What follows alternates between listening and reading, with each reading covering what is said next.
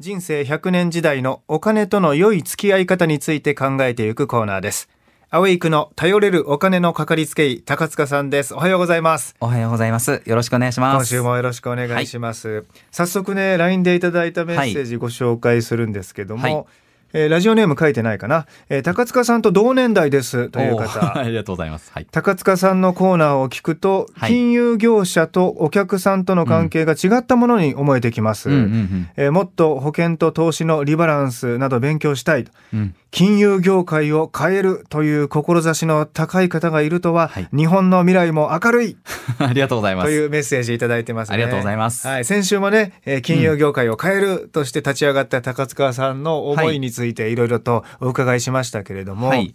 まあ、高塚さんがそもそもこの金融の道を進もうとしたきっかけとかって、はい。えっと、実はですね、うん私、あの、もともとは金融志望じゃなかったんですよ。はい。で学生の頃は、もうちっちゃい頃からずっとそうなんですけど、うん私の父が高塚哲弘という名前で、はい。あの、日本テレビさんでも今フリーでお天気のキャスターをやってる。多分毎週、もしかしたら朝の11時半ぐらいにうん。4チャンネルつけてると、はい。出てきて天気読んでる高塚っていう人が私の親父さんなんですけど、あのお父様はもともと BFM のお天気のはい。番組やってましたかね、ずっと。ね、はい気象予報士としてはね、かなりその、まあ、先駆けというかですね。そうですね気象予報士の方が自らテレビに出て喋るというのが始まった頃の。多分第1号だと思います。あの、久米宏さんがやってた時のニュースステーションのお天気キャスターが多分うちの親父だったと思うので、私も子供の頃それを見て、はい。実は高塚さんのお父様のお顔は覚えてます。ありがとうございます。もちろんですが。はい。はいっ。ていうのがあって、うん私あのちっちゃい時からずっとアナウンサー志望で、あのマスコミに行こうと思って、うんまさにこういったあのラジオの DJ の練習とかも学生の頃結構やってましたし、はいお話とかしてたんですけど、うんなんで就活も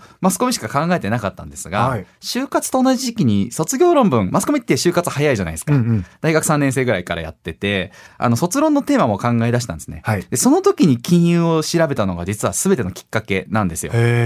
で、私、当時アルバイトは塾の先生をずっとやってたんです。はい。で、結構人に物事を教えたりとか、そもそも話すの、話すこと自体がすごく好きで、うんうんで、自分で金融調べて、最初調べたのは保険だったんですけど、はい。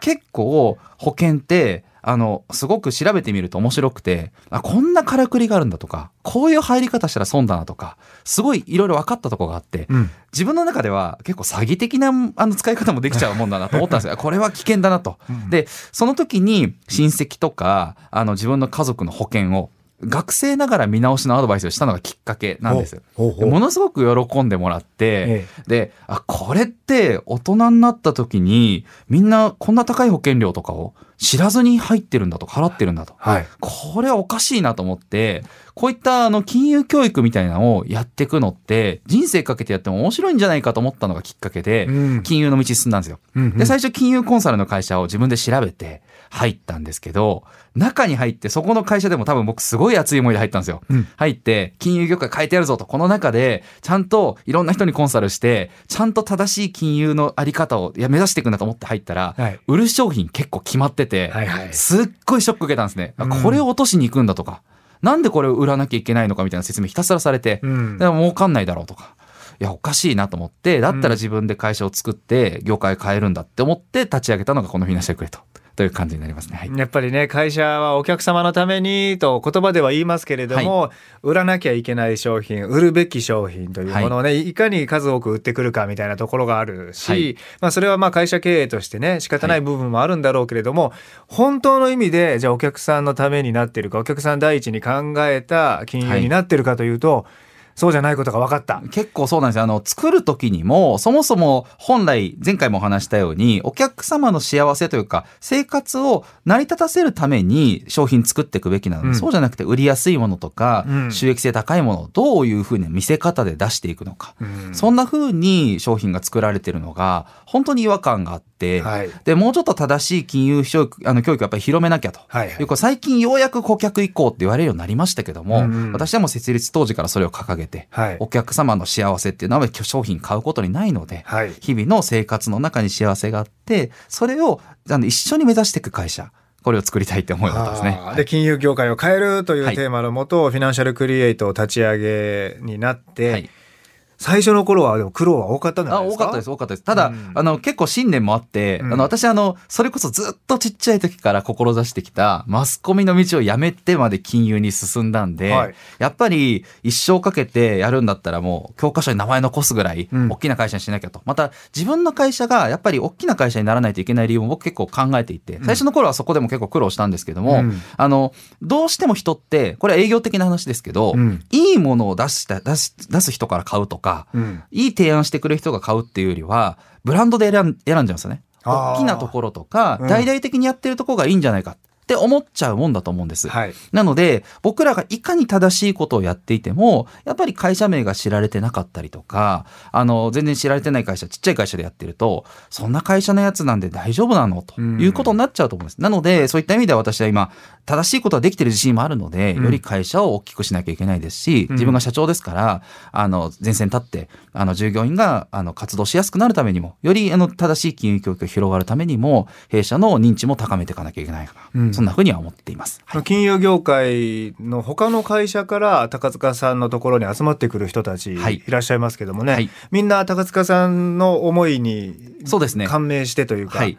あの、なやっぱりいろんな人来ますけれども、うん。証券系の人、銀行の人、保険系の人、やっぱり皆さん思いがあって、はい。業界変えたいっていう、なんかそういった新選組みたいな気持ちで来る人がすごく多いですね。うんうんはい。まあ、高塚さんに会ってねあこんな会社があったんだって気がついて、はい。もうすぐに明日にでも入りますみたいな人がね、はい。結構、結構来るんですよ。ね。はい。はい。ありがたいことに。はい。そうですよね。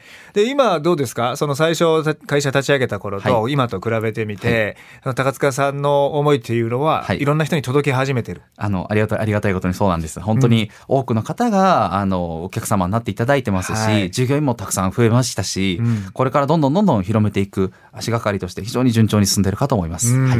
あの、ある別の会社の人に話を聞いてね、そのフィナンシャルクリエイトって会社があって、まあ、はい高塚さんっていう人がやってると、はい。羨ましいけど、よくあのやり方でいけてるよなと。あ、それはよく言われます。うんうんあの、どうやって稼いでるんですかっていうのは、よく言われますし、うんあの、大丈夫なのって、あの、よく年配の方には、うんうんあそんなに取らなくて大丈夫なのとか、うんあの、わ私の会社の規模で、私の年収言うとびっくりした人もいるんですけど、うんうんえ、そんなに取ってなくて大丈夫なのとか、うんうんいまだにお小遣い制って聞いたけど大丈夫なのとか、余計なお世話だよといつも思うんですけど、大丈夫です。大丈夫ですね。はいはい。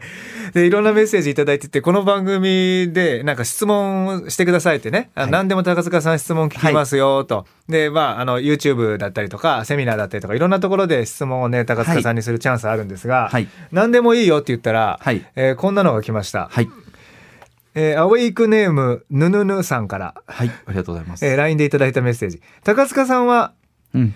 アジフライに アジフライに何をつけて食べますか、ソースタルタルソースからし醤油、えーちなみに私はからし醤油を使います。なるほど。あの、ちょっと混ざってくるんですけど、多分、からしとソースですかね。ほうほう。あの、とんかつみたいなノリで食べると思います。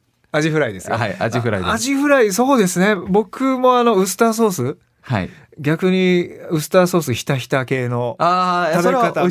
好きですね。僕、からしとかわさびとか、うん。あの、辛いの大体大量につけるんですよ。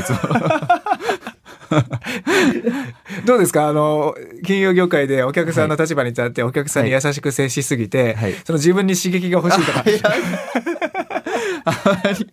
そういうんじゃなくて辛いのがももともと好きなんで、うん。はい、たくさんからしをつけたいかなとは思います。でもつけ始めると調味料とか、はい。あの味付けってはい。どこまでいけるかなってなっちゃいますよね。あーそうですね。辛さだったら。ただ、あの、入れすぎるとお腹痛くなるんでさすがにそれは学んで、うん。入れすぎないようにだけはうん。気をつけています。ね、あと揚げたてのアジフライだと、はい。ちょっとだけ塩を振って食べるっていうあのも、それも美味しいですね。美味しいですよ。あったかい時なんかはね。はいそれは美味しいですねあったかいうちに食べられる時なんかはね。まあこんな質問もありです。全然何でもたまにはありですけどね。はいええまあこれからまた投資がなぜ必要かとか、はい今円安だからね、よく言われてる円安でインフレだから、はいその自分の持ってるお金の価値が下がる可能性が高い。そうですね。その時にどうやって投資を生かすかなんて話もね、また来週以降していただこうと思いますんでね、はいぜひよろしくお願いします。今日の内容は、アウェイクのポッドキャスト、また Spotify や Apple のポッドキャストでも聞くことができますので、聞き直してみてください。過去これまでの放送もすべてそこに入っています。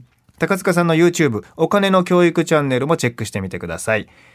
高塚さんへの質問いつでも募集中ですお待ちしてます。はい。フィナンシャルクリエイト代表取締役高塚智博さんでしたありがとうございましたありがとうございました。また来週お願いします、はい、お願いします。